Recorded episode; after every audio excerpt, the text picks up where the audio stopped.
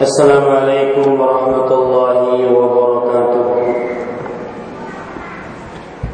بسم الله الرحمن الرحيم. إن الحمد لله نحمده ونستعينه ونستغفره ونعوذ بالله من شرور أنفسنا وسيئات أعمالنا. من يهده الله فلا مضل له ومن يضلل فلا هادي له. وأشهد أن لا إله إلا الله وحده لا شريك له. وأشهد أن محمدا عبده ورسوله. يا أيها الذين آمنوا اتقوا الله حق تقاته ولا تموتن إلا وأنتم مسلمون.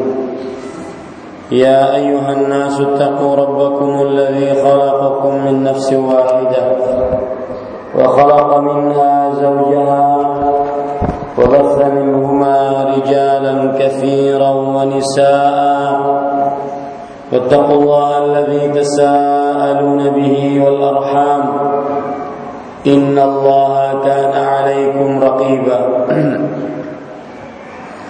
يا أيها الذين آمنوا اتقوا الله وقولوا قولا سديدا.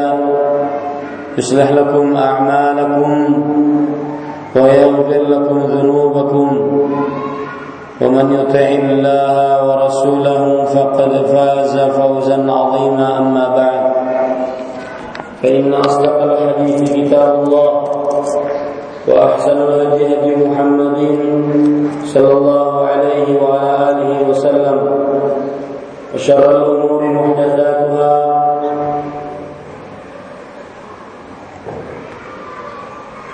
وكل محدثة بدعة وكل بدعة ضلالة وكل ضلالة في النار الحمد لله kita bersyukur kepada Allah Subhanahu wa taala pada hari ini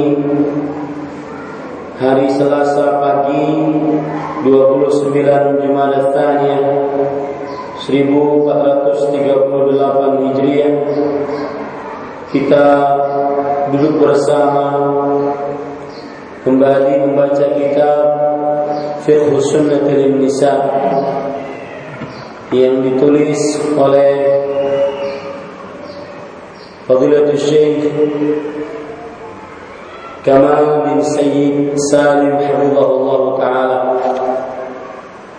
Salawat dan salam semoga selalu Allah berikan kepada Nabi kita Muhammad Sallallahu alaihi wa alihi wasallam pada keluarga beliau para sahabat serta orang yang mengikuti beliau sampai hari kiamat kelak.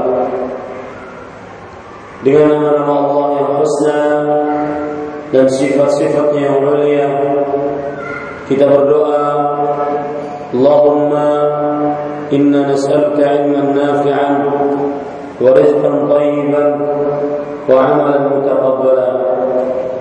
Wahai Allah, sesungguhnya kami mohon kepada Engkau ilmu yang bermanfaat, rezeki yang baik, dan amal yang diterima. Amin ya rabbal alamin. Para ikhwan dan akhwat, ibu-ibu, saudari-saudari muslimah dan juga seluruh para pendengar radio Madinah 93,7 FM dan seluruh kaum muslimin yang mengikuti kajian ini mulai hari ini dan setiap selasa-selasa berikutnya insyaallah taala kita akan membahas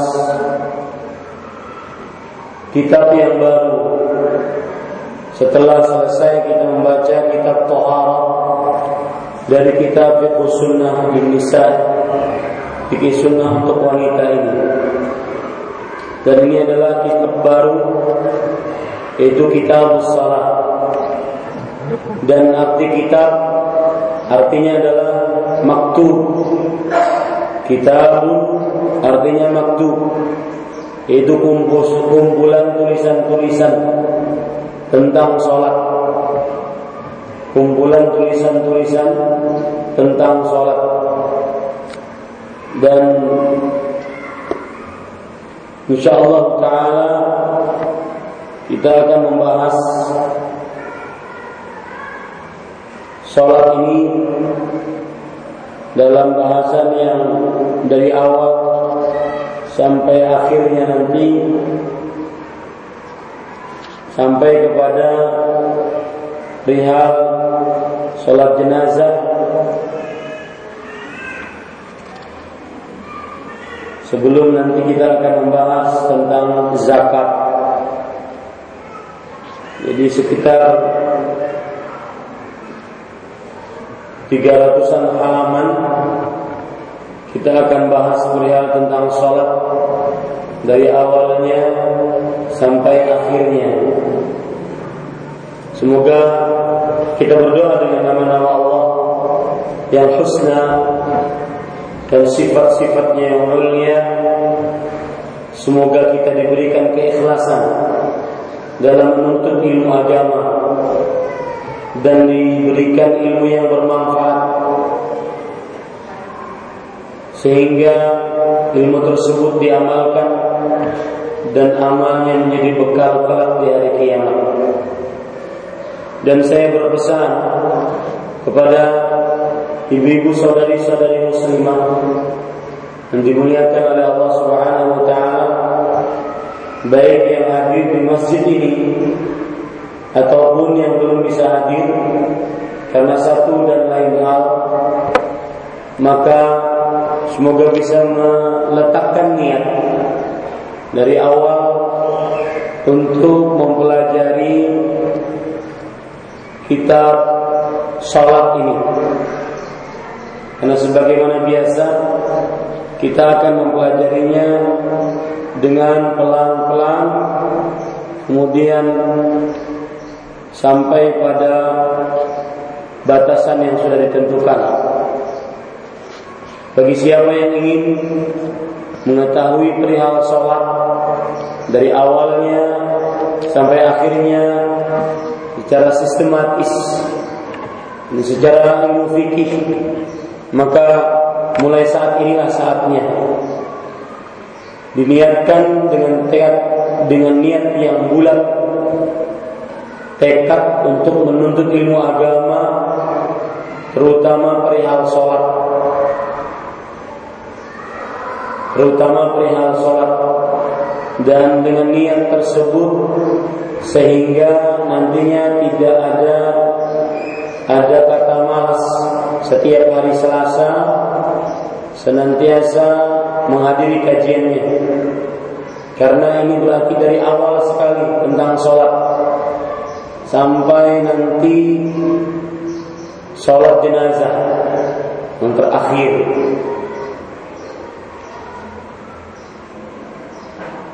Sekali lagi dengan nama-nama Allah yang husna dan sifat-sifat yang mulia kita berdoa agar kita senantiasa diberikan keikhlasan untuk menuntut ilmu agama dan diberikan kemudahan petunjuk untuk selalu menghadiri kajian-kajian setiap Selasa yang dimulai pada hari ini Selasa 29 Jumat Tsaniyah 1438 Hijriah kita memulai membaca Kitab Salam di dalam kitab fikih sunnah.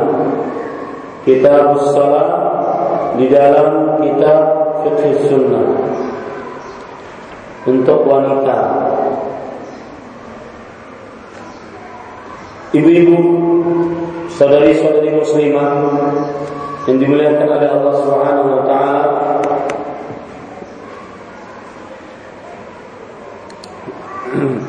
Kita baca apa yang disebutkan oleh penulis Bismillahirrahmanirrahim. Kitab Salat Maaf sebelumnya suaranya agak merdu-merdu begitu. Jadi mohon dimaklumi Kita artinya adalah maktub. Sesuatu yang tertulis. Sesuatu yang tertulis. As-salah. Di sini dijelaskan oleh penulis.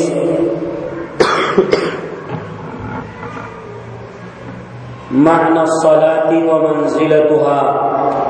Pengertian dan kedudukan salat As-salatu lughatan salat dalam pengertian bahasa adalah doa. Ad-du'a. Wa summiyat hadhihi al-ibadatu syar'iyyah bismi ad-du'a lishtimaliha alaihi. Islam menamakan salat ini dengan doa karena di dalam salat terkandung doa. Islam menamakan Salat ini dengan doa karena di dalam salat terkandung doa. Secara bahasa kata shalla yusalli artinya da'a yad'u. Secara bahasa kata shalla dia sedang salat, yusalli dia sedang salat, artinya da'a yad'u. Dan salat yang kita kerjakan dinamakan salat dinamakan doa secara umum listimalihi 'alaiha listimaliha 'alaihi karena Salat yang kita kerjakan terkumpul di dalamnya doa-doa.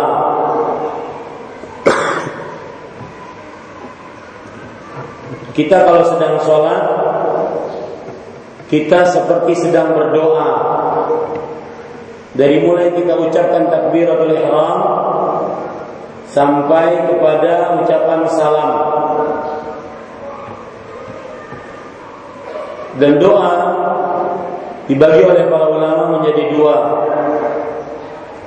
Doa masalah wa doa ibadah.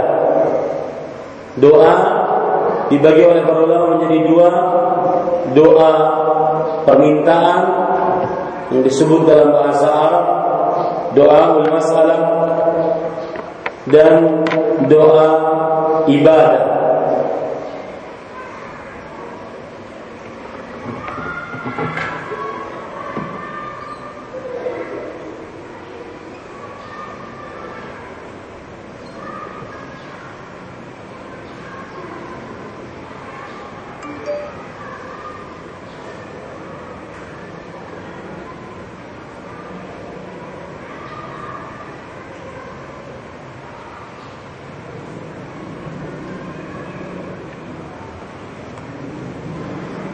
Doa masalah adalah doa minta sesuatu kepada Allah Subhanahu wa taala.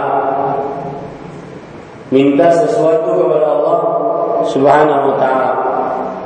Adapun doa ibadah adalah doa yang di dalamnya seseorang beribadah kepada Allah seperti zikir,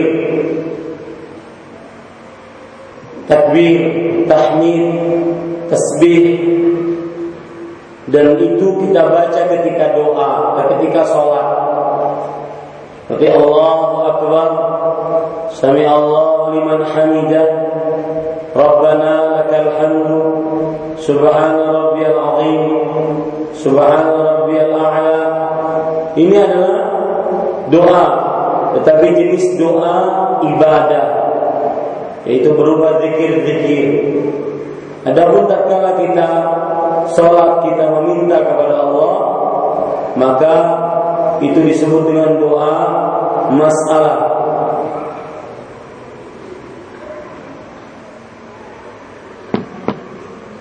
Doa masalah. Seperti misalkan kita berdoa tatkala ruku Subhanakallahumma wa bihamdika Allahumma ighfirli. Doa tatkala sujud Doa tatkala duduk di antara dua sujud doa tatkala tahiyat tasyahud. Makanya sebagaimana sudah kita sebutkan bahwa as-salat tusamma doa listimaliha alaihi. Salat yang kita kerjakan dinamakan pula secara umum doa karena di dalam salat terdapat perkara doa dari mulai awalnya sampai salamnya. Miftahuha takbir wa tahliluha taslim. Dari mulai kunci salat yaitu takbiratul ihram sampai kepada yang menghalalkan untuk mengerjakan selain sholat yaitu salam maka semuanya adalah doa ini para ikhwan yang dirahmati oleh Allah Subhanahu wa taala. Dalil yang menunjukkan bahwa secara secara bahasa salat berarti doa adalah firman Allah dalam surah At-Taubah ayat 103. Dalil yang menunjukkan bahwa salat secara bahasa artinya adalah doa surah At-Taubah ayat 103. Allah Subhanahu wa taala berfirman, "Khul min amwalihim shadaqatan tutahhiruhum wa tuzakkihim biha wa salli 'alaihim." Inna salataka sakanun lahum wallahu sami'un 'alim. Ambillah dari mereka orang-orang kaya harta-harta sebagai sedekah yang mensucikan mereka dan membersihkan mereka dengannya. Dan sholatlah atas mereka. Lihat kata-kata sholatlah atas mereka maksudnya adalah dan doakanlah mereka. Sholatlah atas mereka maksudnya adalah dan doakanlah mereka inna salataka sakanul Sesungguhnya salatmu adalah ketenangan bagi mereka. Wallahu sami'un alim dan Allah Maha mendengar lagi Maha mengetahui. Sesungguhnya salatmu yaitu sesungguhnya doamu. Ini arti salat secara bahasa artinya adalah doa dalilnya surah Taubah ayat 103. Dalil yang lain yaitu Hadis riwayat Imam Muslim. Nabi Muhammad sallallahu alaihi wasallam bersabda, "Idza du'iya ahadukum falyujib." Fa in kana sha'iman falyusalli wa in kana muftiran falyat'am. Jika salah seorang dari kalian diundang makan, maka hendaklah dia menghadirinya kalau seandainya dia sedang berpuasa, maka hendaklah dia mengerjakan sholat. Arti sholat di sini hendaklah ia berdoa. Kalau seandainya dia berbuka, maka makanlah. Ini ibu-ibu saudari-saudari muslimah yang dimuliakan oleh Allah Subhanahu wa taala. Kemudian Dalil yang lain yaitu hadis yang diriwayatkan oleh kata sebelumnya ketika Nabi Muhammad SAW tadi bersabda, "Fal yusalli," hendaklah ia salat. Kata Imam Ibnu Al-Athir di dalam kitab An-Nihayah fi Gharib al-Hadith, "Falyad'u bil barakah wal khairi wal maghfirah." Kalau seandainya Anda sedang puasa diundang makan, maka hendaklah sholatlah. Sholatlah di sini hendaklah anda berdoa agar yang mengundang diberkahi hartanya, diberikan kebaikan dan diampuni dosanya oleh Allah Subhanahu wa taala. Ini menunjukkan bahwasanya arti sholat secara bahasa adalah berdoa. Dalil yang lain hadis eh, surat Al-Ahzab ayat 56 bahwa arti salat secara bahasa artinya adalah doa. Allah Subhanahu wa taala berfirman, "Inna Allah wa malaikatahu yusalluna 'alan nabi." Ya ayyuhalladzina amanu sallu 'alaihi wa sallimu taslima.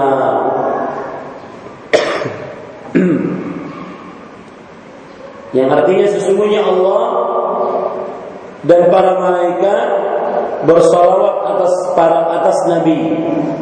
Wahai orang yang beriman, bersalawatlah dan ucapkanlah salam dengan salawat dan salam yang banyak. Disebutkan di dalam kitab Imam Al-Bukhari seorang ulama tabi'i mengatakan yaitu Abu Aliyah Salatul malaika ad-du'a. Yang dimaksud para malaikat bersalawat atas Nabi Muhammad sallallahu alaihi wasallam adalah doa. Yaitu malaikat berdoa kepada Allah untuk Nabi Muhammad sallallahu alaihi wasallam.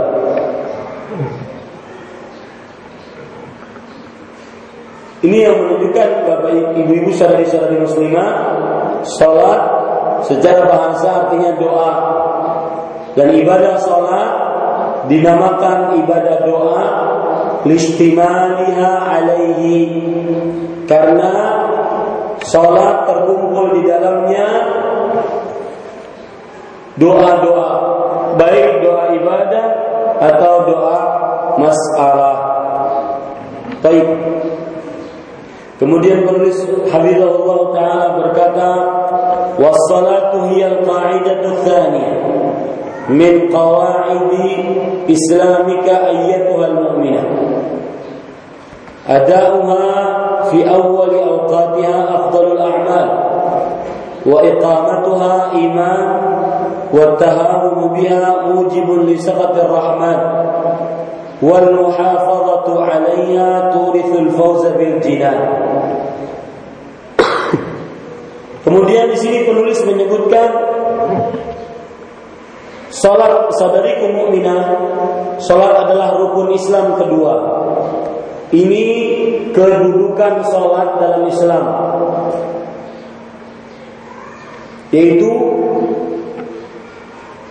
rukun Islam kedua. Arti rukun. Rukun diambil dari bahasa Arab.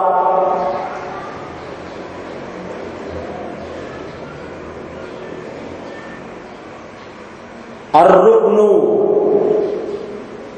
Ar-ruknu secara bahasa artinya adalah Al-janibul aqwa fi Sesuatu yang paling kuat di dalam sesuatu tersebut atau bagian yang paling kuat di dalam sesuatu tersebut. Makanya kalau kita katakan Salat adalah rukun Islam. Berarti salat adalah bagian yang paling kuat dari Islam. Dan dia termasuk dari Islam.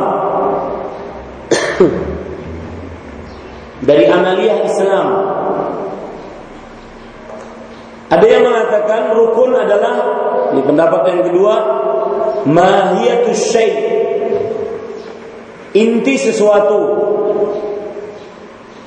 Rukun adalah inti sesuatu. Maka ketika penulis mengatakan di sini Salat adalah rukun Islam kedua Salat adalah inti sesuatu Islam yang kedua Hal ini berdasarkan Firman Allah Subhanahu eh, berdasarkan hadis Rasul sallallahu alaihi wasallam yang diriwayatkan oleh Imam Bukhari dan Muslim dari Abdullah bin Umar radhiyallahu anhu bunya al-Islam ala khams syahadati an la ilaha illallah wa anna Muhammadan Rasulullah wa iqamis salah wa ita'iz zakat wa shaumi Ramadan wa hajjil bait Islam dibangun di atas lima perkara. Dua kalimat syahadat. Yang kedua mendirikan sholat. Yang ketiga membayar zakat. Yang keempat puasa bulan Ramadan. Yang kelima berhaji ke Baitullah. Ini dari yang menunjukkan sholat adalah rukun Islam kedua. Sekali lagi rukun tadi sudah anda tulis ada dua makna. Al-janibul aqwa fi syai' bagian yang terkuat dari sesuatu. Dan yang kedua, mahiyatus syai' inti sesuatu tersebut. Salat adalah inti sesuatu dalam Islam. Bedanya rukun dengan wajib. Apa? Bedanya rukun dengan syarat. Syarat di luar dari sesuatu tersebut sedangkan rukun bagian dari sesuatu tersebut. Syarat sahnya sholat berwudu. Rukun sholat baca Al-Fatihah. Bacaan Al-Fatihah bagian dari sholat. Berwudu di luar sholat. Berwudu di luar sholat. Itu bedanya rukun dengan syarat. Adapun nilainya sama. Nilainya sama. Yang ketinggalan rukun maka tidak sah sholatnya.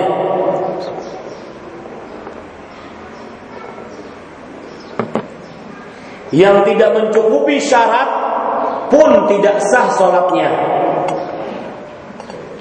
Jumhur ulama mengatakan tidak ada perbedaan antara rukun dan syarat di dalam nilai.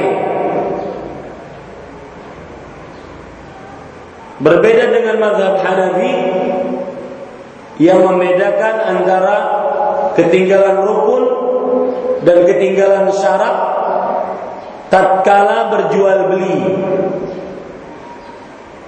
Ada yang mengatakan mereka mengatakan fasid, rusak ada yang mengatakan batil.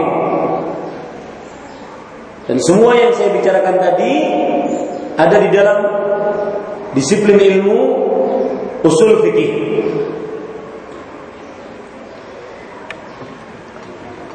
Baik. Penulis kemudian mengatakan melaksanakan tepat pada waktunya termasuk amalan yang paling baik. Ini kedudukan sholat yang lain. Amalan yang paling utama adalah mengerjakan sholat pada waktunya. Rasulullah Shallallahu Alaihi Wasallam ditanya tentang ayul amali ahabu ilallah Amalan apa yang paling dicintai oleh Allah Subhanahu wa taala? Maka beliau menjawab, As-salatu fi waktiha. Salat pada waktunya. Dan ini lebih tepatnya bukan kedudukan. Akan tetapi lebih tepatnya adalah keutamaan keutamaan sholat apabila dikerjakan di awal waktu maka dia adalah amalan yang paling baik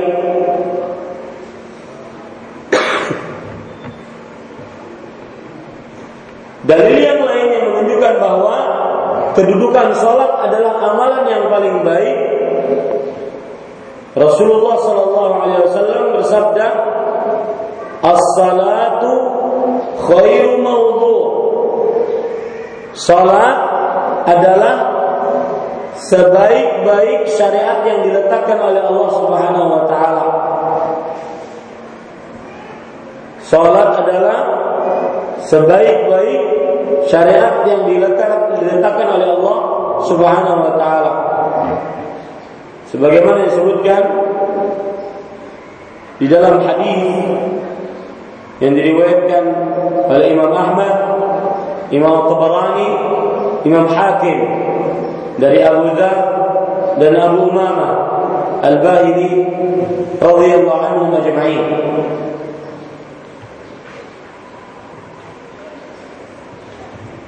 Kemudian penulis mengatakan adauha iqamatuha iman iqamatuha iman. Melaksanakannya merupakan bagian dari keimanan. Melaksanakan sholat merupakan bagian dari keimanan. Bahkan dia tiang tiang agama.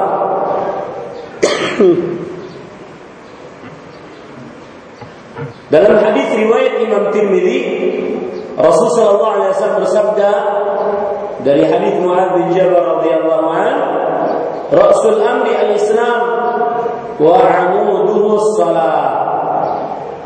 Pokok perkara adalah Islam dan tiangnya adalah salat. Ini menunjukkan melaksanakannya merupakan bagian dari iman.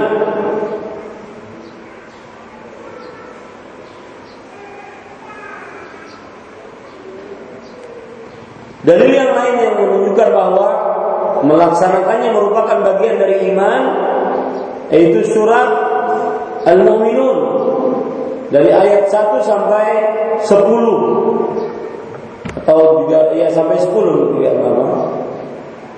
Allah Subhanahu wa taala berfirman, "Qad aflaha al-mu'minun alladzina hum fi salatihim khashi'un." Lihat, qad Sungguh telah benar-benar beruntung orang-orang yang beriman. Sungguh telah benar-benar beruntung. Di situ terdapat penekanan. Qad. Apabila setelah qad kemudian setelahnya fi'il madhi yadullu ala tawkid. Apabila ada qad kemudian setelahnya kata kerja yang sudah lampau menunjukkan kepada penekanan yang diterjemahkan sungguh benar-benar telah beruntung. Ya, beberapa kali penekanan orang-orang beriman. Siapa mereka?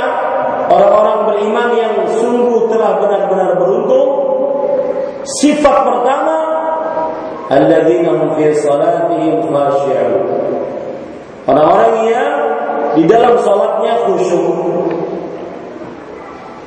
Dan sifat yang terakhir, walladzina hum ala salawatihim. Dan orang-orang yang selalu menjaga sholat-sholat mereka. Di sinilah disebut oleh penulis di sini melaksanakannya merupakan bagian dari keimanan. Karena sifat orang-orang beriman yang benar-benar telah beruntung sifat pertama dan sifat terakhir dengan mengerjakan sholat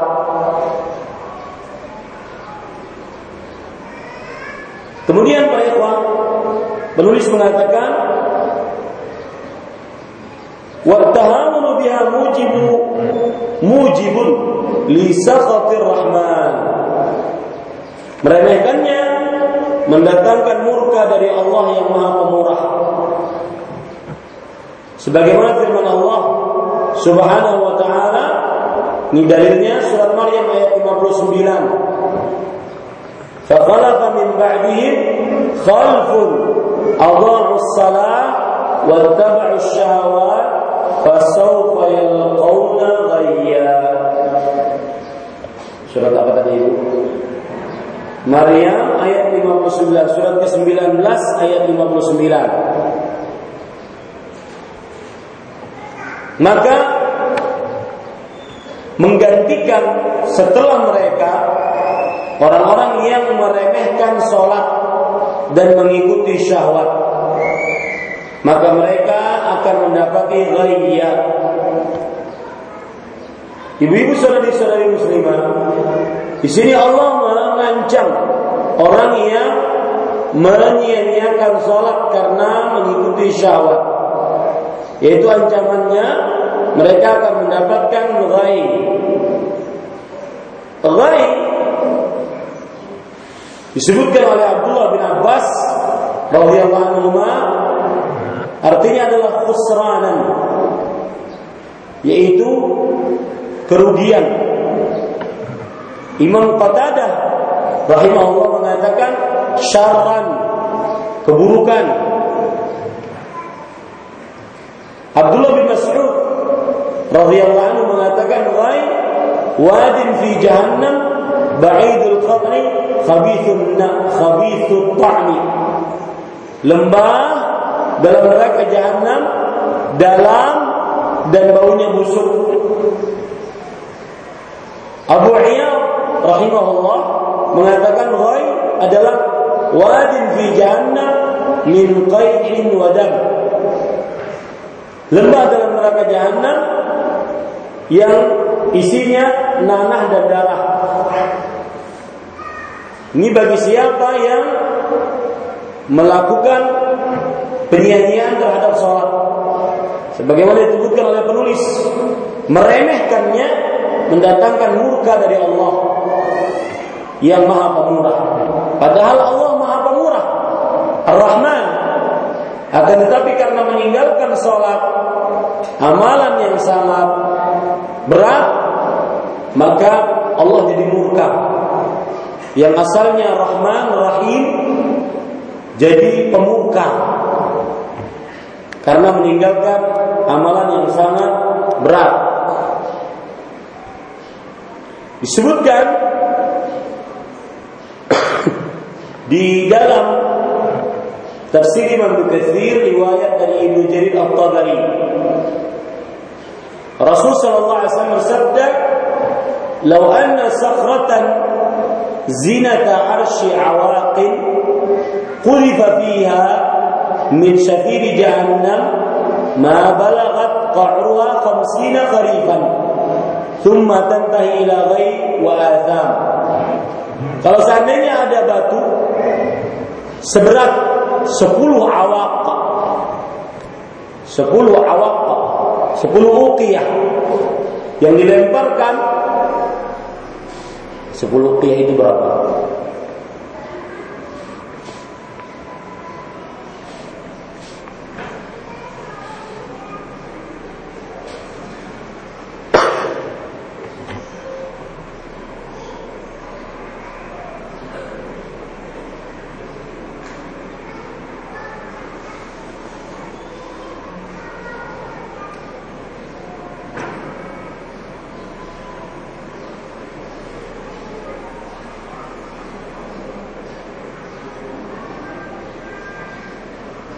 Tiga tiga puluh tujuh koma lima gram.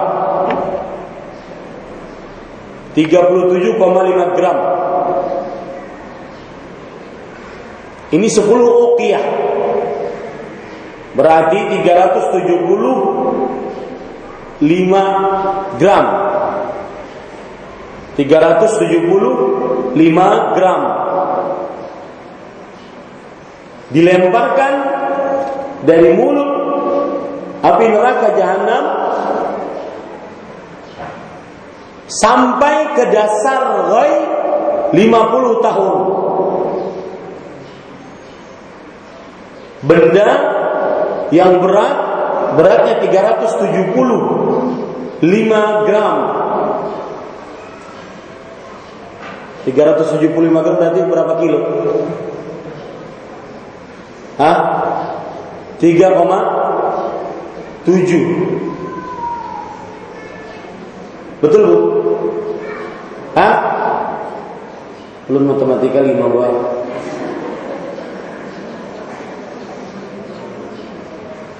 Tiga ratus tujuh puluh lima gram Satu Satu kilo itu berapa gram? Seribu, oh, berarti belum sampai 375 gram dilempar dari tepian neraka jahanam sampai ke dasar ghai 50 tahun lamanya. Perjalanan burung. Sangat dalam.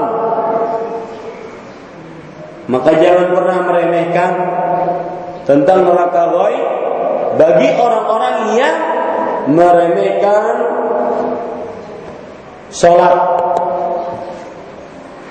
Ancaman lain bagi orang yang meremehkan sholat yaitu Allah Subhanahu wa taala berfirman tentang orang munafik. Dalam surah Nisa surat keempat ayat 142 Innal munafiqina yukhadi'una Allah wa idza qamu ila as-salati qamu kusala yura'una an-nas wa la yadhkuruna Allah illa qalila Sesungguhnya orang-orang munafik menipu Allah dan Allah membalas tipuan mereka. Di sini ancamannya. Allah membalas orang-orang munafik yang malas sholat. Itu yang kedua. Ancaman dari Allah Subhanahu wa taala. Yang ketiga, ancaman dari Allah Subhanahu wa taala yaitu orang yang tidak sholat di akhirat ketika mereka diminta untuk sujud maka mereka tidak bisa sujud karena di dunia tidak mau sujud sebagaimana yang disebutkan oleh Allah Subhanahu wa taala di dalam Al-Qur'an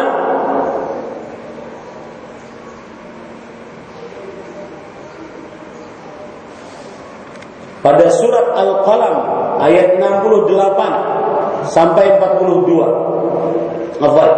Surat 68 ayat 42. Surat Al-Qalam surat 68 ayat 42 sampai 43. Allah Subhanahu wa taala berfirman di dalam Al-Qur'an Yauma yukshafu an saqin wa yud'auna ila sujud fala yastati'un. Khashi'atan absaruhum tarhaquhum dhillah qad kanu yud'auna ila sujudi wa hum Artinya pada hari disingkapkan betis. Betis di sini adalah betis Allah yang sesuai dengan kemuliaan dan keagungan Allah tanpa kekurangan dan cacat. Dan orang-orang manusia diperintahkan untuk sujud, maka mereka tidak sanggup. Mereka tidak sanggup. Khasyi'atan absaruhum. Pandangan mereka tertunduk takut. Tarhaquhum dhillah yang diliputi dengan kehinaan. Wa qad kanu yud'auna ila sujud wa hum mereka dahulu di dunia diperintahkan untuk sujud dalam keadaan mereka sedang sehat tetapi mereka tidak mau sujud ini penyebab akhirnya mereka tidak bisa sujud di akhirat. Disebutkan di dalam tafsir Imam Nukathir bagaimana mereka tidak dapat sujud, tidak sanggup. Lihat, ini yang tadi disebutkan balasan untuk orang-orang munafik. Imam Ibnu Katsir saya bacakan tafsirannya. Fa'uq eh, fi dari akhirah bi ijramihim wa takabburihim fi dunya. Pandangan mereka tunduk dan mereka diliputi rasa takut di kehidupan akhirat dengan dosa-dosa mereka dan kesombongan mereka di dunia.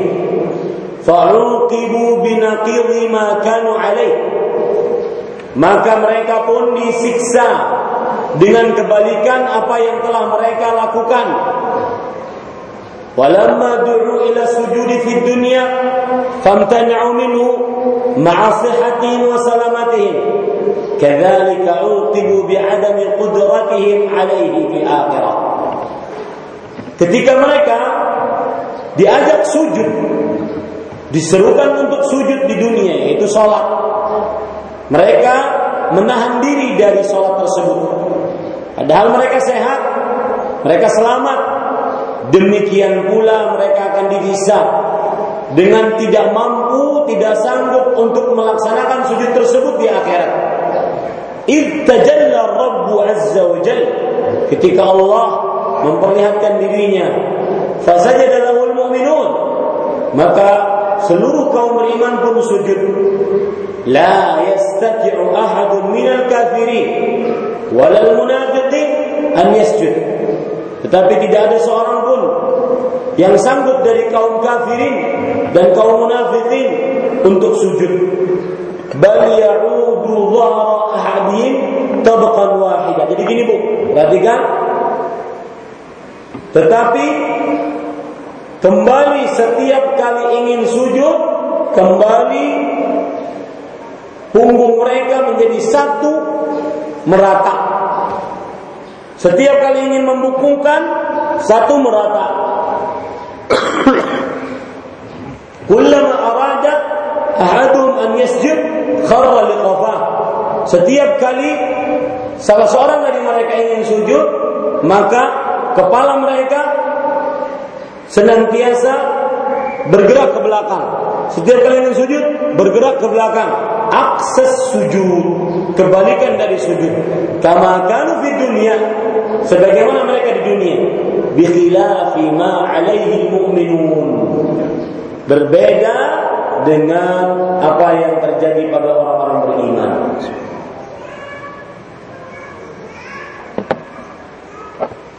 Ini ibu-ibu saudari-saudari muslimah ancaman dari Allah bagi yang meremehkan sholat. Ancaman yang lain dari Allah Subhanahu wa taala bagi orang yang meremehkan sholat yaitu Allah Subhanahu wa taala berfirman di dalam Al-Qur'an fawailun lil musallin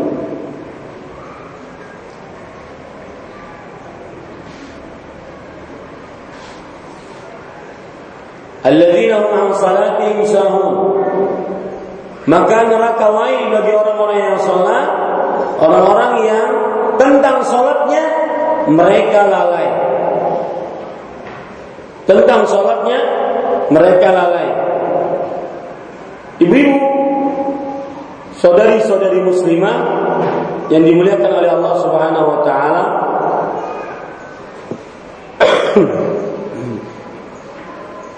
Arti wail disebutkan dalam tafsir Imam Katsir. Ketika beliau menafsiri surat Al-Baqarah ayat 79 Wail al-halak wa damar wa hiya kalimatun masyhuratun fil lughah. Wail artinya adalah kehancuran dan kebinasaan dan dia adalah ucapan yang masyhur di dalam bahasa Arab. Wahid. Ini dikatakan oleh Imam Katsir dari perkataan beliau. Kemudian seorang tabi'i mengatakan yaitu Abu Ayyab mengatakan wahid sadidun fi asli jahannam. Sadid nanah di dasar neraka jahanam. Minuman bagi orang-orang yang lalai tentang sholatnya. Kemudian Atta bin Yasar rahimahullah berkata, "Wai wadin fi jahannam law suyirat fihi al-jibalu lama'at." Wail adalah lembah dalam neraka jahanam. Kalau seandainya dijalankan gunung-gunung di dalam lembah tersebut, maka niscaya gunung-gunung itu akan meleleh. Saking apanya bu? Saking panasnya. Makanya meleleh.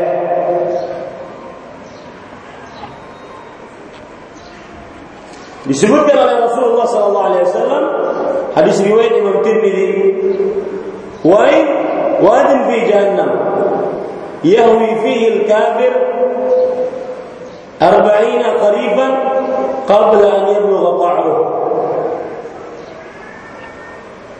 Lembah dalam neraka jahanam seorang kafir dilemparkan ke dalamnya dan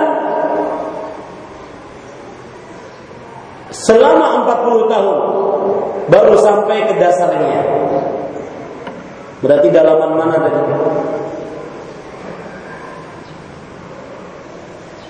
Yang pertama ghai, itu berapa tahun tadi Bu? 50 tahun. Ini 40 tahun.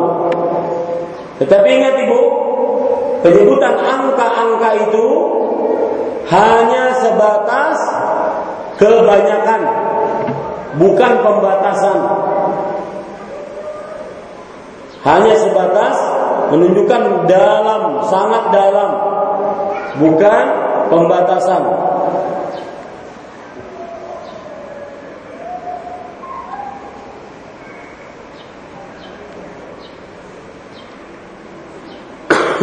Ayat yang kita baca tadi fawailul lil musallin dalam surah Al-Ma'un ayat 4 alladzina hum an salatihim sahun Abdullah bin Abbas radhiyallahu anhu mengatakan siapa mereka orang-orang yang salat yang sahun yang lalai? Kata beliau yakni al-munafiqin alladzina yusalluna fil alaniyah wa la yusalluna fi sirr. Orang-orang munafik yang sholat tatkala di tengah orang banyak dan tidak sholat tatkala sendirian. Tapi ria ini. Karena pengertian ikhlas kebalikan dari ria adalah istiwa amalil abdi fi zahiri wal batin. Samanya amalan-amalan hamba dalam lahiriah dan batiniah. Berarti makna sahun di sini adalah orang yang riak. Orang-orang munafik. Yang kalau di tengah orang banyak dia sholat, kalau di tengah sendirian dia tidak sholat. Mereka yang dirahmati oleh Allah Subhanahu Wa Taala, lihat lagi penjelasan dari Imam Katsir lil musallin ay alladziina shalah wa qad iltazamu biha thumma hum anha sahun Celaka wail bagi orang-orang yang sholat. Maksudnya adalah orang-orang yang memang ahli sholat. Mereka senantiasa mengerjakan sholat. Lalu futur. Ninggalin sholat. Kata beliau, imma an fi'liha bil kulliyah. Baik itu meninggalkan sama sekali. Tidak sholat sama sekali. Sebagaimana perkataan Abdullah bin Abbas. Wa imma an fi'liha fil waqti al-muqaddar laha syar'an. Fayukhrijuha an waqtiha bil kulliyah. Atau baik lalai dari mengerjakannya tidak di waktunya yang telah ditentukan secara syariat. Dia mengerjakannya di luar waktu. Kama qalahu Masruq sebagaimana dikatakan oleh Imam Masruq rahimahullah.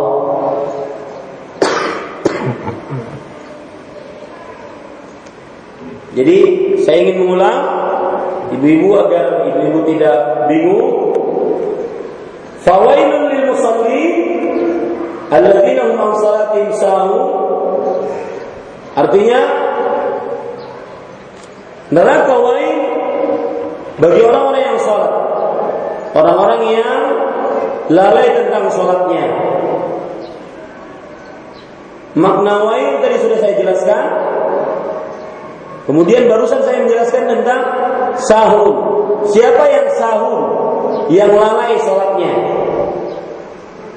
Kata Abdullah bin Abbas, yang pertama yaitu orang munafik yang mengerjakan sholat di tengah orang banyak, tidak sholat tak kalah sendirian. Yang kedua yaitu orang yang tidak sholat sama sekali. Sebagaimana perkataan Abdullah bin Abbas. Yang ketiga yaitu orang yang mengerjakan sholat tetapi di luar waktu. Mengerjakan sholat tetapi di luar waktu. Itu tiga tafsiran dari sahur.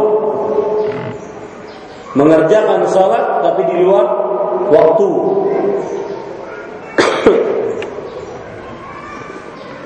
di sana ada tafsiran yang keempat yaitu wa imma an waqtiha al-awwal fa ila akhirih da'iman aw Orang yang selalu mengakhirkan waktu sholat. Ini yang disebut juga sahur. Orang yang selalu mengakhirkan waktu sholat. Jadi sholatnya pada waktunya, tapi selalu diakhirkan. Lima menit sebelum azan maghrib sholat asar. Lima menit sebelum azan asar sholat zuhur. Lima menit sebelum matahari terbit sholat subuh. Lima menit sebelum azan subuh sholat isya. Uma liwar tuh? Ya, ini yang keberapa bu tafsirannya? Yang ke yang keempat. Wa iman ada ia bi arkanya wa syuruti ala wajib ma'mur. Tafsiran yang kelima, orang-orang yang sahun adalah orang-orang yang tidak mengerjakan sholat dengan menyempurnakan rukun dan syaratnya sebagaimana yang diperintahkan. Orang-orang yang tidak mengerjakan sholat yang tidak menyempurnakan rukun dan sholatnya, eh rukun dan kewajibannya. Mungkin terlalu cepat, tidak tumak nina, karena tumak nina adalah rukun. Kemudian seperti ayam mematuk makanan tatkala sholat. Kemudian sujud-sujud yang keliru seperti sujudnya atau duduknya anjing dan semisalnya. Yang keenam, wa imma 'anil khusyu'i fiha وتدبر لمعانيها فاللفظ يشمل هذا كله atau yang keenam yaitu orang yang sholat tetapi tidak khusyuk hatinya ini juga disebut dengan sahur jadi kalau kita lihat sahur itu berkaitan dengan amalan lahiriah dan amalan batiniyah Kata Imam Nukathir rahimahullah, lafaz sahun mencakup seluruh itu. Dari berapa tafsiran bu? Enam, sahun. Hah?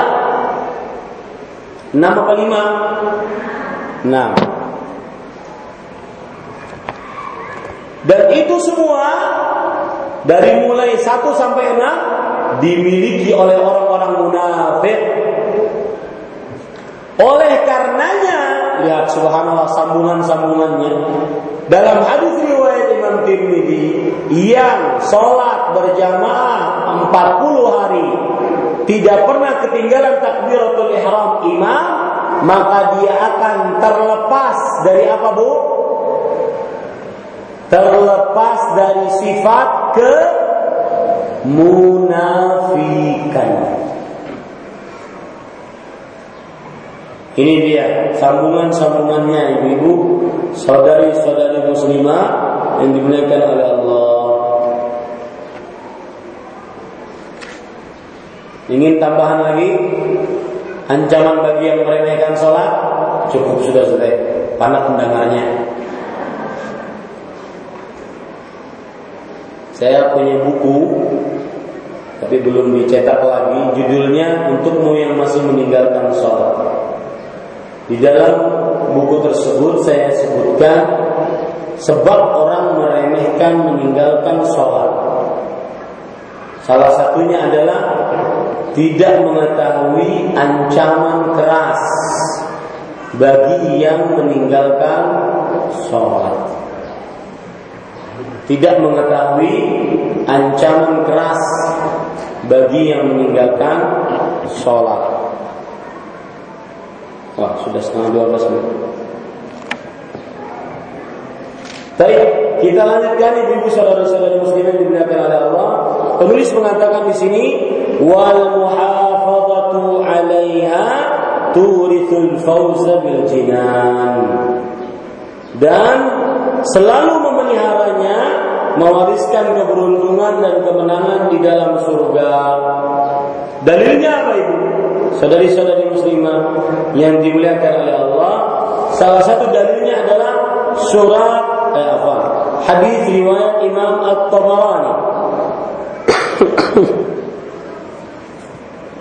Nabi Muhammad sallallahu alaihi wasallam bersabda, "Awwal ma yus'alu anhu al-'abdu yawm al-qiyamah yunzaru fi salati fa in salahat faqad aflaha wa anjah wa in fasadat faqad khaba wa khasir yang pertama kali akan ditanya ke seorang hamba pada hari kiamat dilihat perihal sholatnya.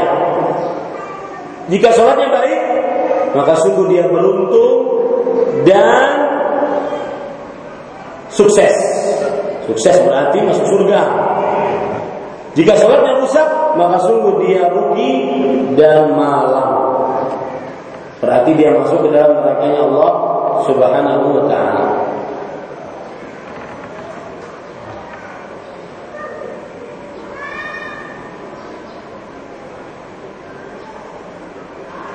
Baik, ibu-ibu saudari-saudari muslimah yang dimuliakan oleh Allah, kalau boleh saya tambahkan dari kedudukan-kedudukan salat yang disebutkan oleh penulis, yang belum disebutkan oleh penulis, adalah sholat kedudukannya yang tinggi dalam agama Islam wasiat terakhir Nabi Muhammad wasallam.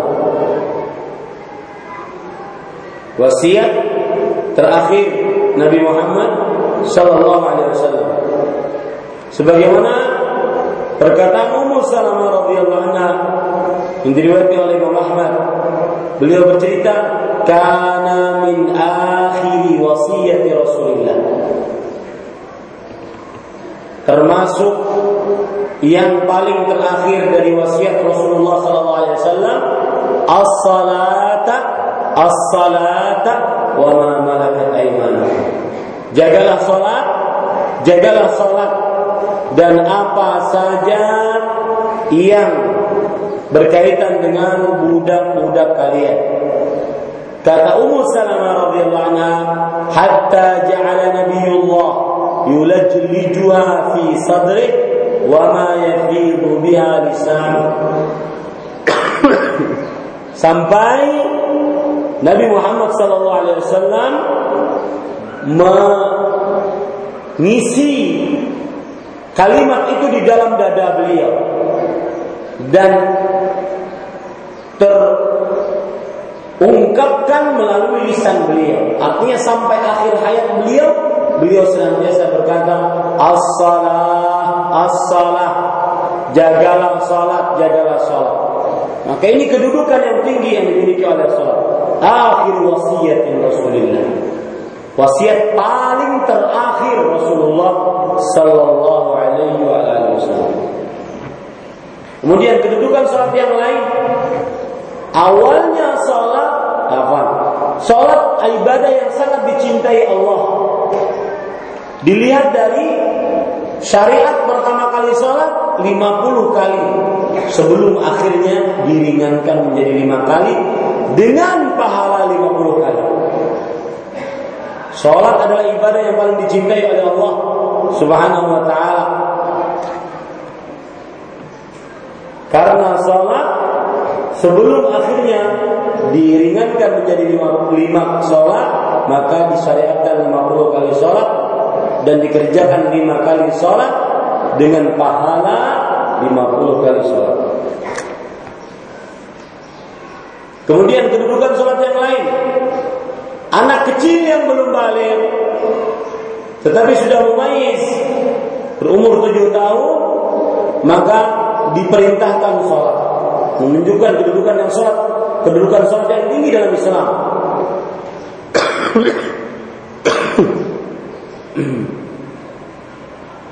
Sebagaimana hadis yang riwayat Imam Abu Dawud, Rasul sallallahu dari Abdullah bin Umar radhiyallahu anhu Rasul sallallahu alaihi wasallam bersabda, "Muru auladakum bis salah wa hum abna'u sab'i sinin, wa hum abna'u 'ashar, wa farriqu bainahum fil madaji'." Perintahkan anak-anak kalian untuk mengerjakan sholat tatkala mereka berumur tujuh tahun. Pukul mereka jika tidak sholat kalau mereka berumur sepuluh tahun. Terakhir kedudukan sholat yang lain, yang kelupaan, yang kesibukan, yang kelupaan dan ketiduran maksud saya bukan kesibukan. Kelupaan dan ketiduran maka diperintahkan untuk mengkodok salatnya tatkala dia bangun dari tidurnya dan ingat dari lupanya. Sebagaimana hadis riwayat Imam Muslim dari Anas bin Malik radhiyallahu an, "Man nasiya salatan falyusalliha idza dzakaraha, la kafarata laha illa dzalik." Barang siapa yang terlupakan salat lupa benar-benar lupa. Mungkin nggak bu seperti itu? Mungkin pengalaman kah? Barang siapa yang terlupakan sholat, maka sholatlah ia tatkala ia ingat. Tidak ada penebus dosa akan hal itu kecuali itu. Dalam riwayat yang lain, riwayat Bukhari dan Muslim ada kata-kata ketiduran. Man nasiya salatan aw nama anha. Siapa yang kelupaan salat atau ketiduran darinya. Ingat bukan sengaja tidur, ketiduran darinya. Fakaffaratuha an yusalliyaha idza dzakara. Maka penebusnya adalah dia mengerjakan salat tersebut jika dia mengingatnya. Ayo. Sampai sini dulu Bu. Wallahu alam wa sallallahu nabi Muhammad walhamdulillahi rabbil alamin. Untuk pertanyaan-pertanyaan dari pendengar Radio Madinah, maka silakan dikirim lewat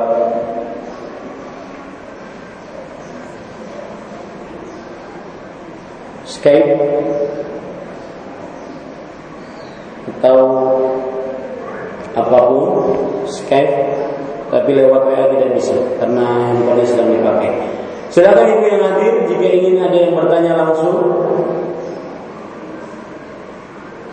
Skype-nya Ahmad Zainuddin 62.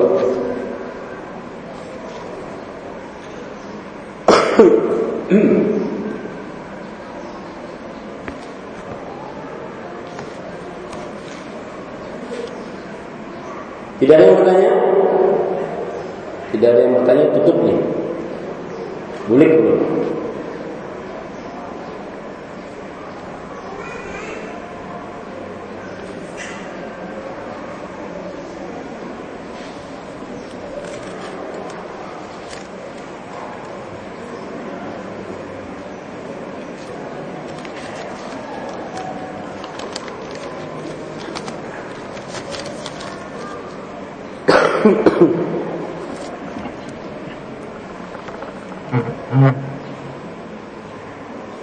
Baik.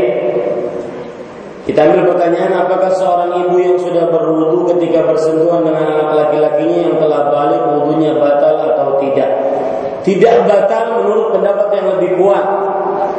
Karena yang dimaksud dalam firman Allah yang berbunyi aula mastumun nisa atau kalian bersentuhan dengan perempuan maksudnya adalah bersentuhan yang menumbuhkan syahwat sehingga keluar air mani. Abdullah bin Abbas mengatakan bahwa yang dimaksud bersentuhan maksudnya adalah berjima. Yang dimaksud bersentuhan maksudnya adalah berjima. Wallahu a'lam. Jadi tidak batal ibu saudari-saudari muslimah yang dimuliakan oleh Allah. Ya sekali lagi bagi uh, apa namanya operator yang ada di radio 93,7 FM. Jika ada pertanyaan, maka silakan kirim lewat Skype saya Ahmad Zainuddin 62. Karena handphone saya lebih dipakai untuk live Facebook. Bila kita punya hutang di bank, apakah setiap bulan penghasilan kita yang utama adalah mengeluarkan untuk sedekah 2,5 persen, baru bayar hutang hingga sampai lunas hutang kita di bank? Tidak, tidak ada pengeluaran dua setengah persen. Yang ada adalah selesaikan secepat secepat cepatnya hutang anda di bank, baik dengan menjual aset atau meminjam kepada orang, berhutang kepada orang yang tidak ada ribanya, kemudian bertobat dengan sebenar-benar tobat. Karena berhutang di bank adalah ribawi. Berhutang di bank adalah hutang riba yang itu adalah pekerjaan orang-orang Arab jahiliyah dahulu. Wallahu a'lam. Assalamualaikum Waalaikumsalam warahmatullahi wabarakatuh. Barakallahu fiik wa fiik barakallah. Masalah saya mungkin waduh ini panjang. Ini panjang nih. Nah. Ya. Saya nasihatkan dari di Masjid Imam Syafi'i sudah saya ingatkan, saya nasihatkan kalau ingin bertanya poinnya tidak perlu cerita. Ya, poinnya dan tidak perlu diceritakan. Insya Allah, insya Allah dimaklumi. Ya, kalau ingin cerita itu curhat namanya, bukan bertanya. Masalah saya mungkin sudah hampir satu tahun. Lihat ya, kita buktikan sekarang. Mohon maaf e, ibu yang bertanya ini, kita buktikan sekarang apakah cukup dengan hanya poinnya saya coba lihat ya. Masalah saya mungkin sudah hampir satu tahun atau perceraian saya suami dikarenakan ada orang ketiga dalam rumah tangga saya. Sampai sekarang saya belum bisa memaafkan segala kesalahan mereka berdua. Yang saya tanyakan, berdosakah saya tidak memaafkan mereka berdua? Apakah termasuk si syirik? Kalau seseorang menghilangkan sihir, kalau seseorang menghilangkan ingatan, seseorang dengan menggunakan jampi-jampi kepada mantan suami saya, sampai-sampai dia tergila-gila dengan wanitanya dan tidak bisa melupakan wanita tersebut. Dan apakah termasuk wanita tersebut berdosa memisahkan rumah tangga saya padahal dia sudah tahu suami saya?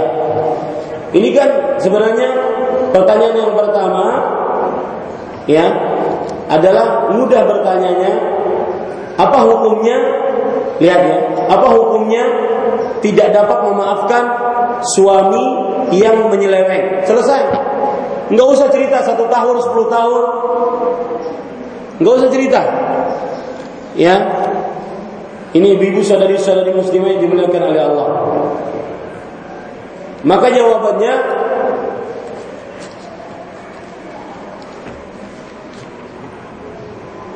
memaafkan lebih baik dibandingkan tidak memaafkan. Allah Subhanahu wa taala menyebutkan orang yang memaafkan. Di antara sifat hamba-hamba Allah yang beriman dan bertakwa adalah orang-orang yang memaafkan, yang dijanjikan surga. Wal 'anin nas wal 'anil nas. Yang artinya orang-orang yang memaafkan manusia. Surat Ali Imran surat ketiga ayat 134. Ini adalah tanda-tanda orang yang bertakwa yang dijanjikan oleh Allah surga yang luasnya seluas langit dan bumi. Akan tetapi jika tidak memaafkan, dia merasa terzalimi, maka itu hak dia. Itu hak dia. Tetapi memaafkan lebih utama. Allah Subhanahu wa taala berfirman di dalam Al-Qur'an tentang orang-orang yang memaafkan. Fa'fu anhu wasfah. Innallaha yuhibbul muhsinin. Maka maafkanlah mereka dan berlapang dadalah. Sesungguhnya Allah mencintai orang-orang yang berbuat ihsan. Tingkatan Islam yang paling tinggi akan didapat bagi orang yang memaafkan. Tetapi sekali lagi, jika tidak memaafkan, maka itu adalah hak.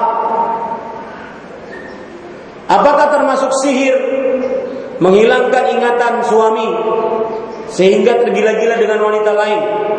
Iya, ini sihir namanya sihir muhabbibah atau pelet. Pelet. Ini termasuk sihir yang sangat berbahaya. Dan ini ilmu pertama kali sihir yang diajarkan oleh para tukang sihir yaitu memisahkan antara suami istri. Lihat di dalam surah Al-Baqarah ayat 102. Allah Subhanahu wa taala berfirman di dalam Al-Qur'an, "Fayata'allamuna minhuma ma yufarriquna bihi bainal mar'i wa zawjihi."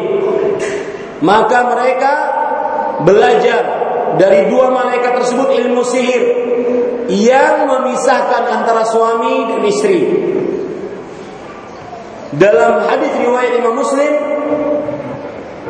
pasukan iblis yang paling dekat dengan iblis adalah yang paling besar godaannya.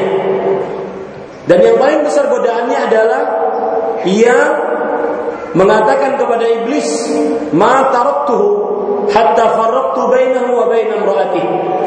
Tidaklah aku tinggalkan dia sampai aku pisahkan dia dengan suaminya, dengan istrinya. Maka ini sihir, Bu. Apakah perbuatan wanita tersebut berdosa memisahkan rumah tangga saya? Jelas, sangat berdosa. Sangat berdosa. Wallahu a'lam.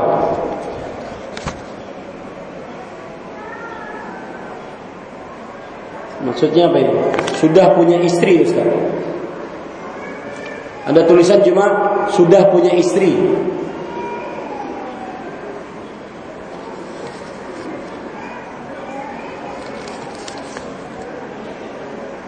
Mungkin nanya saya kali. Ustaz sudah punya istri belum? Masa nggak tahu? I love my wife. Susah ada yang menggantikan dia.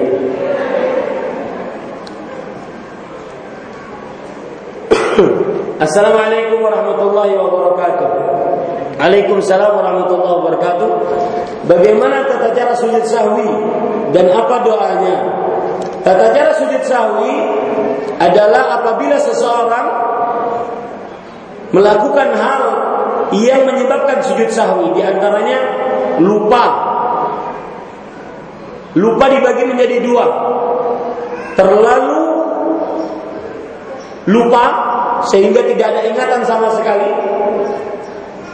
Yang kedua, lupa sedikit. Ada ingatan atau kelebihan sholat. Atau kekurangan sholat. Rakaat maksudnya. Maka ini penyebab sujud sahwi.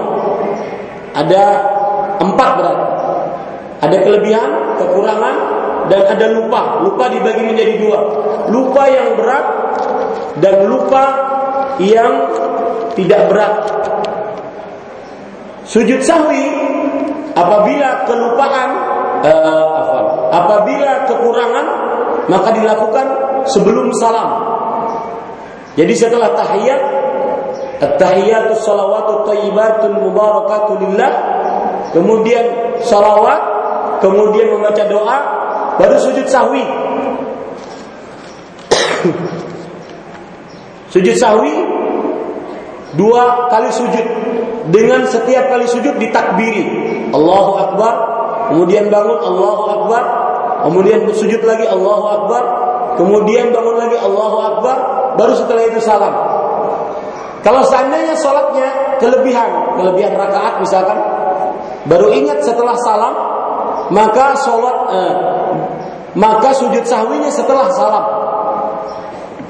Dengan cara setiap kali sujud, dua kali sujud, setiap kali sujud takbir.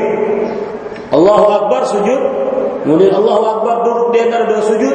Kemudian Allahu Akbar sujud lagi. Kemudian Allahu Akbar mengangkat dari sujud. kemudian setelah itu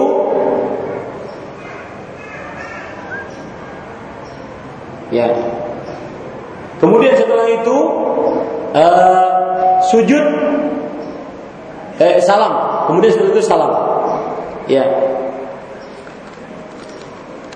wallahu alam doanya apa? Doanya tidak ada doa khusus. Doanya subhana rabbiyal ala. Subhana rabbiyal ala.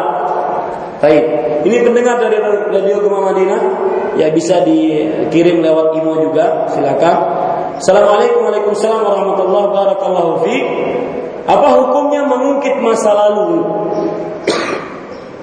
Atau menanyakan tentang masa lalu seseorang yang sudah berhijrah? Maka jawabannya mengungkit masa lalu tidak perlu. Yang ada adalah masa lalu yang buruk diistighfari, ditaubati. Adapun diceritakan ke sana kemari, ini tidak perlu. Bahkan ditakutkan nanti masuk ke dalam hadis Rasul sallallahu alaihi wasallam, "Kullu ummati mu'afa illa al-mujahirin." Sesungguhnya setiap umatku akan dimaafkan kecuali orang-orang yang mujahir.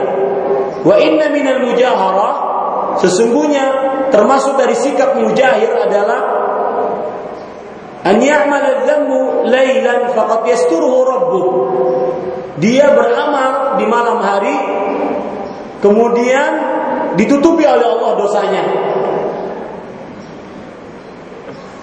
fa yufdihu sirraha fi sabah ay kama qala Nabi sallallahu alaihi wasallam. Kemudian dia membuka au uh, dosanya di malam hari eh, di, di pagi hari. Padahal Allah telah menutupnya. Wallahu a'lam. Pertanyaan dari Bapak Ahmad Saufi, mengkodok salat. Orang tua saya waktu sakit ketinggalan salat lima waktu hingga meninggal dunia. Beliau tidak sempat mengkodoknya. Kalau seandainya sakit yang tidak memungkinkan beliau lagi sholat, maka tidak ada kodok atasnya. Sholat itu wajib bagi setiap muslim balik berakal. Selain wanita yang haid dan nifas. Kalau seandainya dia sudah tidak berakal, maka tidak wajib lagi sholat. Diangkat beban sholat atasnya. Wallahu a'lam. Apakah boleh saya mengerjakan sholat beliau yang ketinggalan tersebut? Pendapat yang lebih kuat, sholat tidak bisa diwakilkan. Karena belum ada dalil dari Al-Quran dan Sunnah. Sholat tidak bisa diwakilkan. Tidak seperti puasa. Puasa bisa diwakilkan.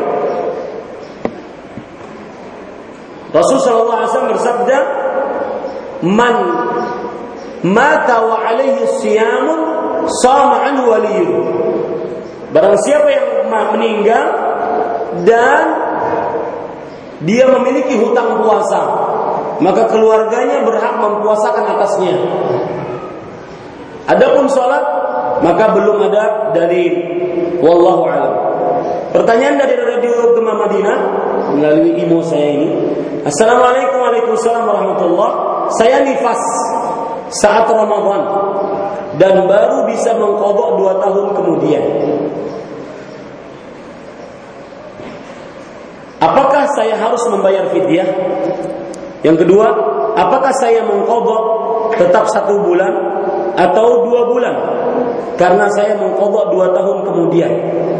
Maka jawabannya, pertanyaan pertama, saya harus membayar fidyah. Tidak. Tidak.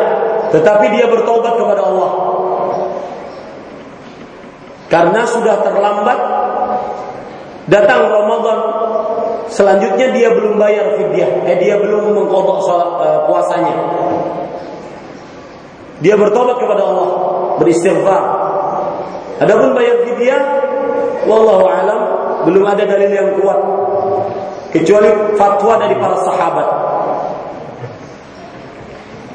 Apakah saya mengkodoknya satu bulan? Karena mungkin dia nifasnya satu bulan dan tidak puasa Ramadan satu bulan. Maka jawabannya Mengkodoknya hanya satu bulan. Meskipun sudah datang dua kali Ramadan. Beliau belum mengkodok. Dan ini saya berpesan sekarang besok masuk bulan Rajab. Setelah Rajab Sya'ban. Maka berusaha untuk mengkodok Ramadan.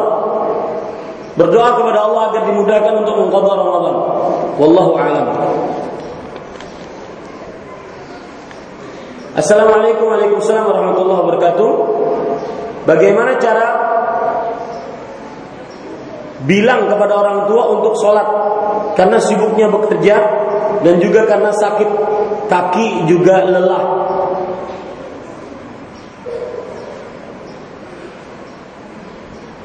Yang saya pahami dari pertanyaan ini adalah orang tuanya tidak sholat.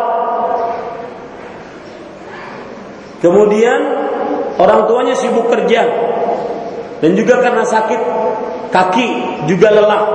Bagaimana cara menasihati orang tua? Itu yang saya pahami dari pertanyaan. Jawabannya adalah yang pertama, orang yang tidak sholat atau yang meremehkan sholat atau yang kadang sholat, kadang tidak sholat. Dan semua jenis peremehan dan penyanyian sholat. Maka dinasehati dengan Langkah-langkah berikut. Yang pertama, kenalkan hukum sholat bagi setiap muslim. Bahwa dia wajib bagi setiap muslim balik berakal selain wanita yang haid dan nifas. Yang kedua, kenalkan kedudukan sholat sebagaimana yang sudah kita kupas. Yang ketiga, kenalkan manfaat sholat keutamaan sholat. Yang keempat, kenalkan ancaman-ancaman bagi orang yang meremehkan dan meninggalkan sholat. Mudah-mudahan dengan seperti itu, sang orang tua mau sholat. Dan yang terakhir berdoa kepada Allah agar Orang tua dimudahkan oleh Allah untuk mengerjakan rukun Islam yang kedua yang sangat agung tersebut. Wallahu a'lam. Pertanyaan selanjutnya dari pendengar Gema Madinah 93,7 FM, apa hukumnya berbelanja dengan memakai poin kartu member? Wallahu a'lam. Bapak Ibu saudara-saudari yang dimuliakan oleh Allah Subhanahu wa taala, poin kartu member jika memang dia memilikinya karena memang ingin membeli barang tersebut tidak mengapa. Tidak mengapa. Karena itu termasuk hadiah yang diberikan oleh si penjual untuk pelanggannya. Dan itu termasuk tata cara berjual beli yang tidak menyalahi syariat.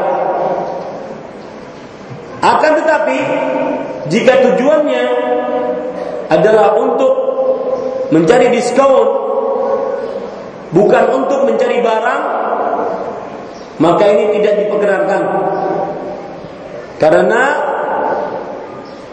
hal tersebut termasuk yang dilarang dalam agama Islam karena terjadi unsur judi di dalamnya dan juga pemaksaan terhadap pembelian barang. Wallahu a'lam. Assalamualaikum warahmatullahi wabarakatuh. Jika seseorang tidak pernah sholat selama hidupnya, bagaimana Ustaz menyadarkannya? Karena diingatkan pasti marah Ustaz. Bolehkah kita kira-kira bisakah Ustaz kalau seseorang tersebut diruqyah? Maka jawabannya sudah saya sebutkan tadi tahapan-tahapannya. Dan silahkan diruqyah. Ya, silahkan diruqyah. Karena ruqyah bagaimanapun al-istisqa bil Quran. Berobat dengan Al-Quran diperbolehkan. Wallahu a'lam. Nah, ada yang langsung silakan Bu. Waalaikumsalam warahmatullahi wabarakatuh. Nah. Wa fiik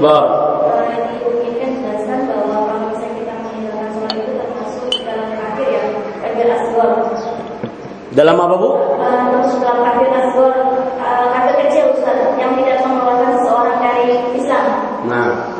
Nah pertanyaan saya Ustaz, kan kalau misalnya orang yang nggak sholat itu kan sama seperti orang yang tidak sholat, maksudnya dalam muslim Ustaz ya. Nah kenapa dikata, eh, dikategorikan sebagai eh, kafir asgor atau kafir kecil Ustaz? Iya. Terus yang kedua itu, kalau kita menasihat, menasihati seseorang itu yang tidak sholat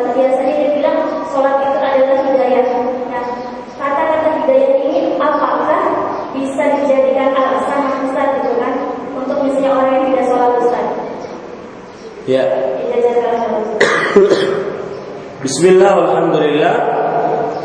Pendapat yang lebih kuat tentang orang yang tidak sholat bukan kufrun asgar, bukan kufur kecil yang tidak mengeluarkan dari Islam, tidak, tetapi kufur yang mengeluarkan dari Islam. Yang tidak sholat dia kafir, keluar dari Islam. Rasul Shallallahu Alaihi Wasallam bersabda, Al-ahdu alladhi bainana wa bainahum as-salah. Faman tarakaha faqad kafar. Hadis riwayat Tirmizi. Perjanjian antara kami orang muslim dengan mereka orang kafir adalah salat. Siapa yang meninggalkannya maka sungguh ia telah kafir. Dalam riwayat yang lain, riwayat Muslim, baina rajuli wa syirki wal kufri tarkus salah. Jarak antara seseorang dengan kesyirikan dan kekafiran adalah meninggalkan sholat. Maka yang meninggalkan sholat baik tidak sholat sama sekali atau kadang sholat kadang tidak. Pendapat yang lebih kuat adalah kufrun akbar mengeluarkan dari Islam. Kalau dia mati tidak dikuburkan di kuburan kaum muslimin hartanya tidak diwariskan dan tidak diwarisi dan ia tidak mewarisi Allahu a'lam. Kemudian pertanyaan yang kedua, seorang tidak sholat bersandar dengan hidayah. Maka jawabannya adalah hidayah sudah ada. Anda yang tidak mau mengambilnya. Hidayah sudah ada. Hidayah sudah ada mana? Ada Al-Quran memerintahkan sholat. Diutus para rasul untuk memerintahkan sholat. Ada ulama-ulama yang menjelaskan tentang perihal sholat. Hidayahnya sudah ada. Andanya yang tidak mau mengambil.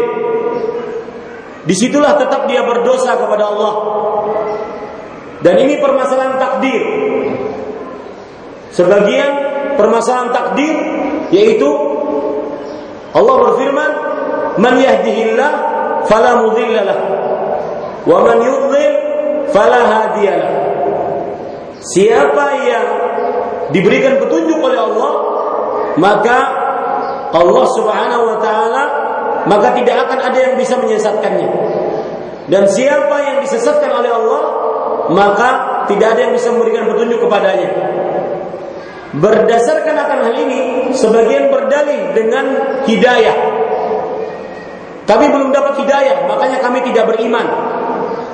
Kami belum dapat hidayah, makanya kami tidak sholat. Berarti Allah menginginkan kami memang tidak sholat. Begitu mereka berpikiran. Berarti yang tidak sholat tidak berdosa. Karena memang ini keinginan Allah. Dan ini hasil dari pemikiran kaum Jabriyah jadi pertanyaan itu masuk kepada perkara akidah. Hasil dari pemikiran kaum Jabriyah yang mengatakan bahwa semua manusia di bawah kuasa Allah. Manusia tidak punya kuasa sama sekali. Manusia bagaikan daun yang diterpa angin. Ke mana angin menerpa, ke situlah daun tersebut. Tidak ada kekuatan sama sekali. Berarti jika manusia melakukan dosa, maksiat, meninggalkan kewajiban, mengerjakan dosa, maka dia tidak berdosa. Ini alasan mereka.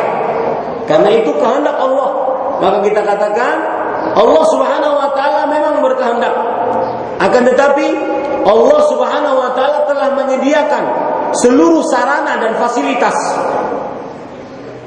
untuk agar hamba tersebut memilih jalan yang benar.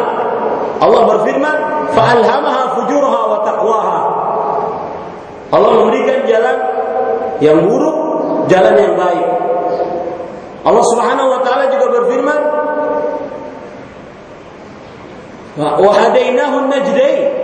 Dan kami berikan petunjuk dengan dua jalan. Sudah dijelaskan seluruhnya fasilitas-fasilitas yang baik-baik eh dia milih jalan yang buruk, maka ini kesalahan dia. Dan dia pantas mendapatkan dosa akan hal itu. Dan tidak boleh seseorang bersandar dengan maksiat, uh, bersandar terhadap maksiat dengan takdir. Karena maksiat yang dia kerjakan baik meninggalkan kewajiban seperti meninggalkan sholat atau mengerjakan dosa seperti berzina, minum khamar, berjudi dan yang lain-lainnya itu adalah pekerjaan dia atas pilihan dia. Allahu a'lam. Awal berarti itu yang meninggalkan sholat itu berarti kalau dia ingin kembali lagi harus kembali lagi. Kalau seandainya dia ingin kembali lagi atau bertobat, maka dia cukup bertobat kepada Allah. Tidak ada perlu bersyahadat. Tetapi bertobat kepada Allah, beristighfar, kemudian meminta ampun kepada Allah Subhanahu wa taala dengan sebenar-benarnya. Dengan mengerjakan sholat dan bertekad untuk tidak meninggalkan sholat sama sekali. Allahu a'lam. Dia langsung lagi. Waalaikumsalam. mengenai sholat waktu itu kita menyampaikan bahwa orang tua yang tidak mengajarkan sholat kepada anaknya maka anaknya itu sudah dewasa tidak akan perhatian kepada orang tuanya namun diulang dalam bagian yang mengenai itu perlu dengan caranya terima kasih assalamualaikum warahmatullahi wabarakatuh Ya, Bismillah, Alhamdulillah. Apabila seorang orang tua yang tidak mengajarkan sholat kepada anaknya, maka orang tua ini penipu terhadap anaknya. Rasulullah Shallallahu Alaihi Wasallam bersabda, "Ma min muslimin yastar'ihi Allahu ra'iyya yawma yamutu wa huwa ghashil yawma yamutu wa huwa ghashil lir'iyati illa harramallahu alaihi jannah." Tidaklah seorang muslim yang memimpin orang-orang yang dibawa kepemimpinannya, orang tua memimpin anaknya, suami memimpin istri dan anaknya, ibu memimpin anak-anaknya, kemudian dia mati dalam keadaan dia menipu orang tua, menipu orang-orang yang dibawa tanggung jawabnya, melainkan diharamkan atasnya surga. Jadi orang tua yang tidak mengajari anaknya sholat adalah orang tua penipu. Dan tatkala sang anak tidak dapat ajaran pendidikan agama yang baik, maka jangan salahkan jika sang anak kurang berbakti kepada kedua orang tuanya. Karena dia tidak mendapati pengajaran agama yang baik dari orang tuanya. Maka di sini pentingnya ibu-ibu saudari-saudari muslimah dan juga saya berpesan kepada pendengar radio Gama Madinah mungkin dibuatkan uh, apa namanya klip suara tentang kajian ini. Karena kajian ini baru-baru mulai. Kita salat agar kaum muslimah datang ke masjid. Bukan hanya mendengar di radio. Datang ke masjid membaca kitab setiap Selasa tentang sholat. Dibuatkan video atau audionya untuk pengumumannya tentang pembacaan kitab fikih sunnah, kitab sholat yang baru dimulai. Karena seorang orang tua harus belajar sholat. Bagaimana dia mau mengajarkan kepada anak-anaknya kalau seandainya dia tidak bisa sholat? Allahu a'lam. Ya, saya baca dulu dari kertas. Ini ibu-ibu yang sudah nulis. Kasihan tangannya. Nah. Waalaikumsalam warahmatullah. Jadi kan atau orang tua yang menolong anaknya itu tidak perhatian setelah tuanya pendewasannya. Mungkin ibunya karena tidak ditanamkan sebagai sholat. Itu tidak. Iya ibu, bisa jadi seperti itu. Ya, terima kasih. Sama-sama ibu barakallah. Bagaimana cara istri mengingatkan suami yang sholatnya belum konsisten, kadang rajin, kadang malas?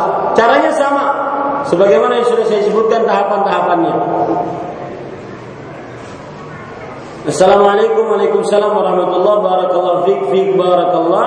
Bagaimana jika seseorang meninggalkan sholat karena tidak bisa dan tidak mau belajar? Juga keluarga tidak memperdulikannya. Dan jika orang ini sudah meninggal bagaimana Ustaz? Maka jawabannya Orang seperti ini Susah untuk diberikan alasan dia dimaafkan karena tidak tahu tentang sholat Semestinya orang seperti ini dia belajar sholat sehingga dia bisa mengerjakan sholat meskipun keluarganya tidak memperdulikan sholat. Dia belajar sholat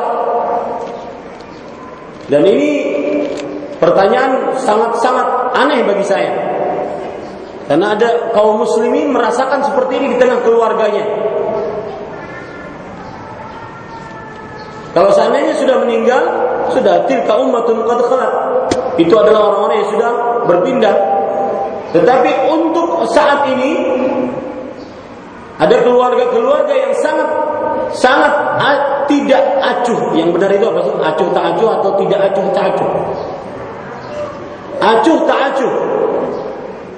Ya, artinya tidak memperhatikan sholat, maka harus salah seorang keluarga tersebut mengingatkan keluarganya dan belajar sholat. Karena ini rukun Islam kedua. Yang mana ibadah-ibadah lain sangat bergantung terhadap sholat ini. Dalam hadis Rasul sallallahu alaihi wasallam bersabda, "Awwal ma yuhasabu bil 'abdi yawm al-qiyamah min 'amali salatuh. Fa in saluhat faqad saluha sairu amali. Amalan yang paling akan, pertama kali akan dihisap nanti oleh Allah Subhanahu wa taala dari amalan seorang hamba adalah di hari kiamat adalah perihal salatnya. Kalau salatnya baik, maka seluruh amal ibadah salatnya, maka seluruh amal ibadahnya akan baik. Kalau salatnya buruk, maka seluruh amal ibadahnya akan buruk. Allahu a'lam. Saya mau bertanya teman saya sering sholatnya di jamak Luhur asar digabung. Cuma yang tepat waktu cuma maghrib dan isya. Apalagi subuhnya sering kesiangan.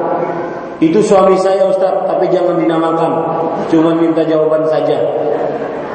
Lagi kenapa ditulis?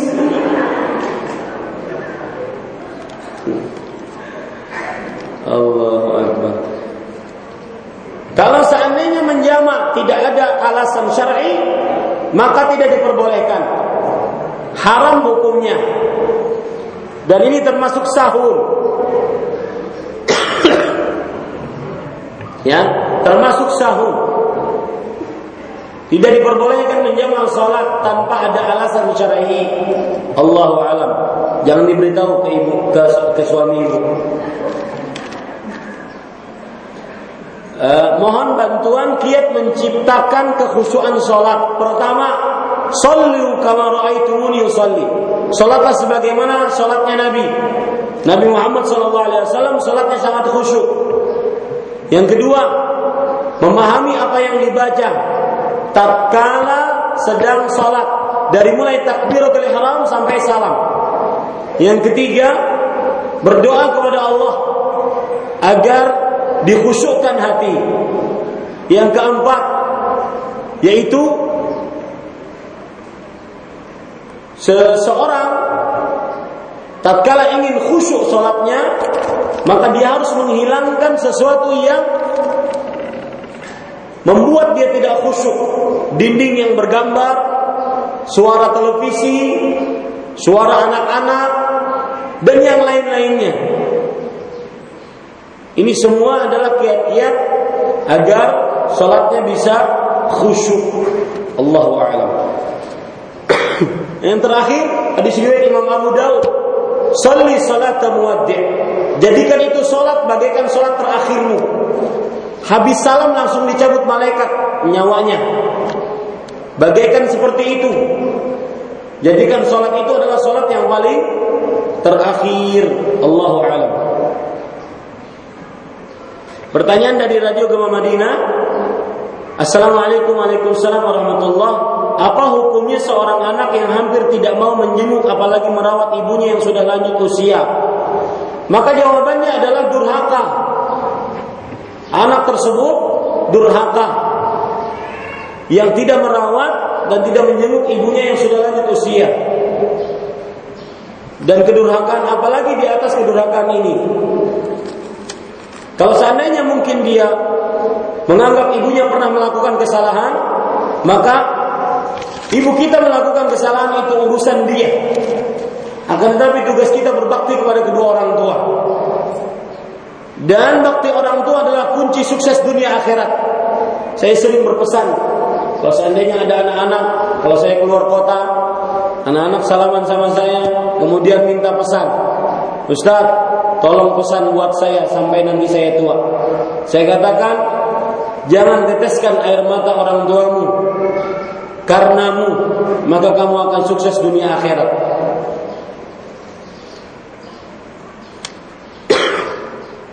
Assalamualaikum warahmatullahi wabarakatuh. Barakallahu fiik wa fiik barakallah. Apa hukumnya mengungkit masa lalu atau menanyakan tentang masa seseorang yang sudah berhijrah ini sudah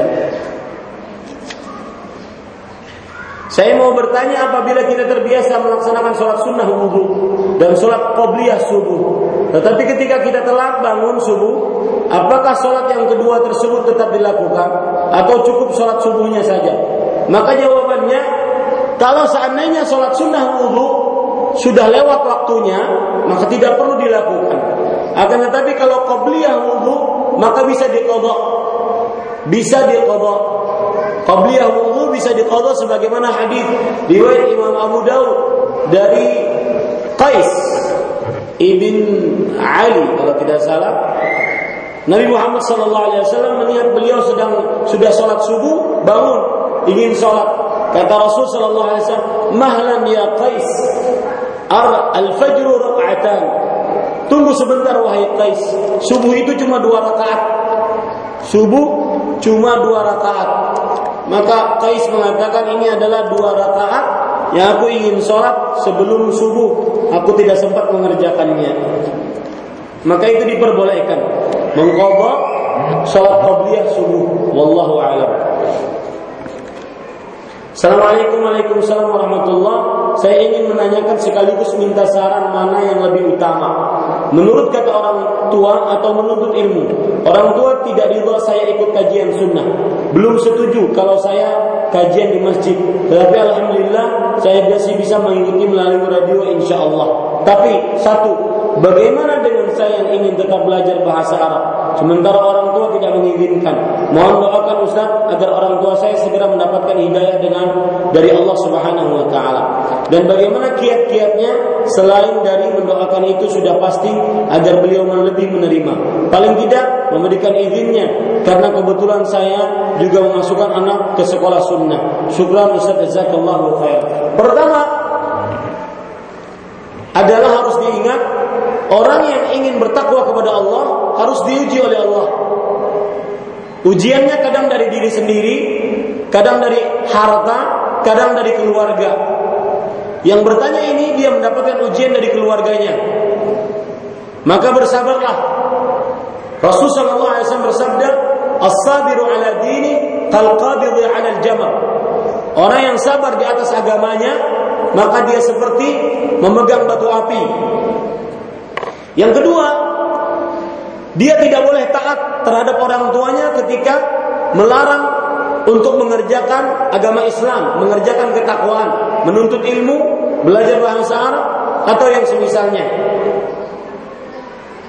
Karena Rasulullah SAW bersabda, "La ta'ata fi ma'siyatillah, innama ta'atu fil ma'ruf."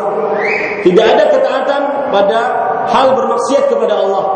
Sesungguhnya ketaatan hanya pada hal yang ma'ruf. Dan menuntut ilmu hukumnya wajib. Hukumnya wajib. Maka dia ibadah. Maka tidak boleh dilarang.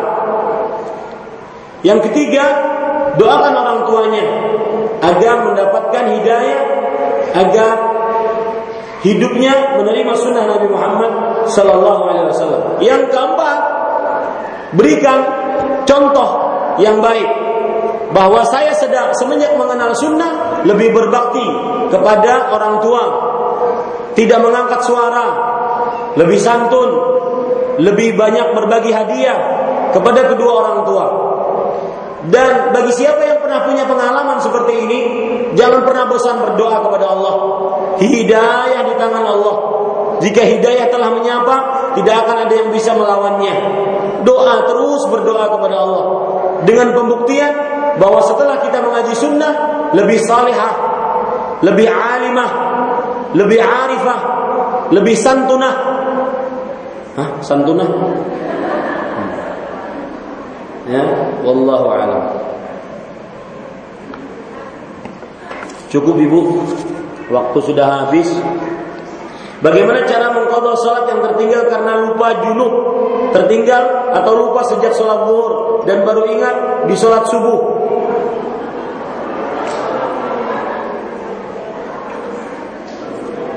Beliau ini junub, kemudian lupa mandi mungkin.